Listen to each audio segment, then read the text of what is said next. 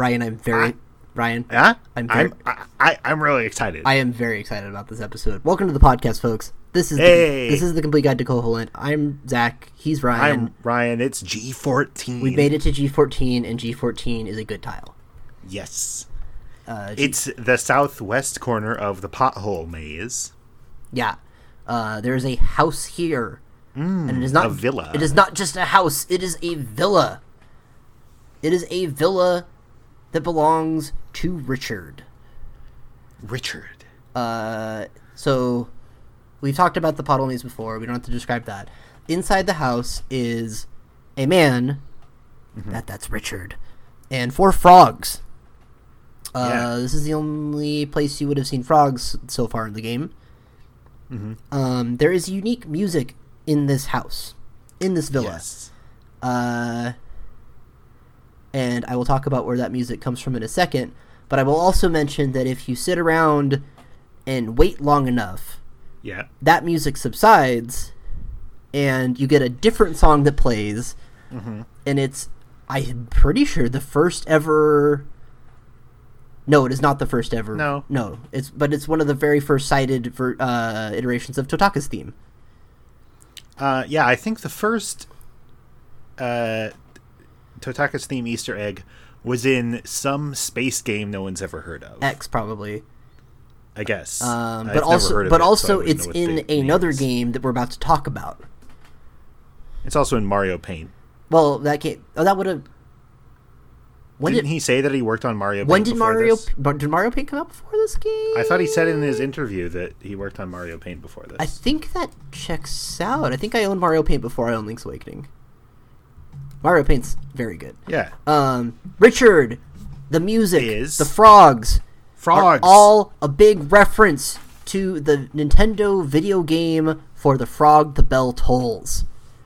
Um, it is a game that much of the Link's Awakening team worked on before making Link's Awakening, and has a lot of the same, like, chops and a lot of the same style and a lot of the same weirdness, and it's very good. it's kind of like Link's Awakening is people trying to make a link to the past in the for the Frog the Bell Tolls engine. Yeah, it very much feels that way. Um, now it's a different kind of game. It's Yeah. not a straight up Zelda thing, but it does have like an overworld that you move around in.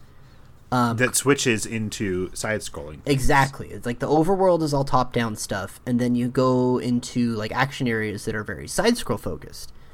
Um, you have different ways of I- how much how much do I want to get into this this video? We game? shouldn't get into it too much because we're here to talk about Richard's Villa. I could get really into it. Suffice it to say, the premise of the game for Frog the Bell Tolls is that you are the Prince of Sable, Sable, Sable. I don't know how it's pronounced. Uh, and you're you are this jerk rich prince who's rivals with a prince named Richard. Uh, the two of you compete and collaborate over the course of this video game to save uh, the the kingdom. In my notes, it says that Richard is the caddish deuteragonist. That's a really good way to say that. Thank Um, you.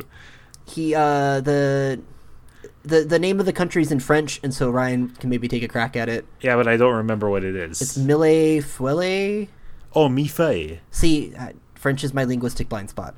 Um, Um, and that's like a pastry.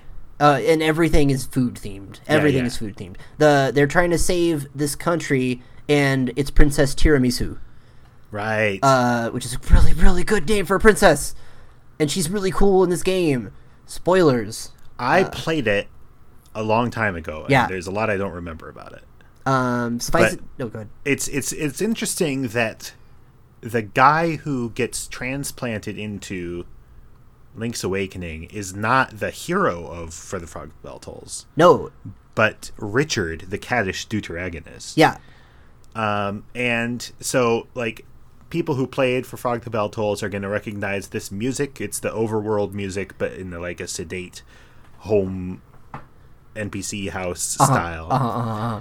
and they're going to recognize Richard and his style of being superior to you. Uh huh. Um, and it's it's a really fun kind of reference for those of us who didn't play for Frog.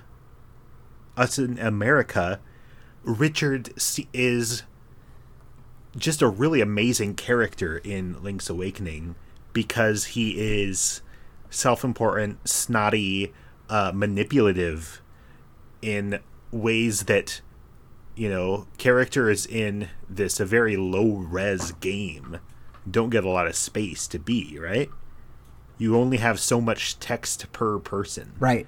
and to get across so much personality with richard in the you know paragraph or so of text that he has access to is just fantastic Yeah, he's good here.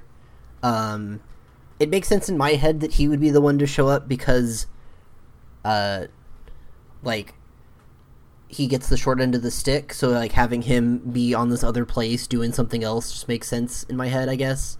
Hmm. Um, and he's got frogs hanging out with him still. Uh, yes I don't know where I'm going with this. Uh, Richard, Um, Richard in this video game has been ousted from his castle, and we've talked about his castle yes before. Um, he seems to not be very upset by that, except for the fact that his gold leaves are still there, and he wants them back. and he says, "Could you get my golden leaf out of my castle?" And then you're like, "Okay." And he says, "Great, there are five of them." I wonder. Uh, there's no like uh, importance to the gold leaves, like from a referential point. It's not. no, like, they're they don't have any precedent in for Frog the Bell, and that's it's a really weird choice to have golden leaves. and there's there's no Zelda reference to that. It's just a completely arbitrary thing that he wants. Uh, and fortunately for him, he has something you want. Uh, yes, he knows where to get. Does he? Is he the one who calls it the key to the prairie? Probably. Yeah. I think so. Um, the key to the prairie, which is uh, this very weird, like mythic way of saying the key to Key Cavern, the slime key. Well, and, and and when you finish the previous dungeon, that's the the weird Yeah, it ominous tells text you the happens- next dungeon is in the te- prairie. Tells you to go to the prairie. They treat the prairie with like a little bit of reverence in a way that otherwise the game does not. Yeah, it's it's very strange, but um, he tells you he tells you go get my leaves. You come back with the leaves, and he's like, great. Um, and he doesn't give you the key to the prairie, but he opens up this secret passage out of his uh, villa into a, uh cave, and the cave will actually come out in the uh, uh, tile north of here. And I guess we should talk a little bit about the cave.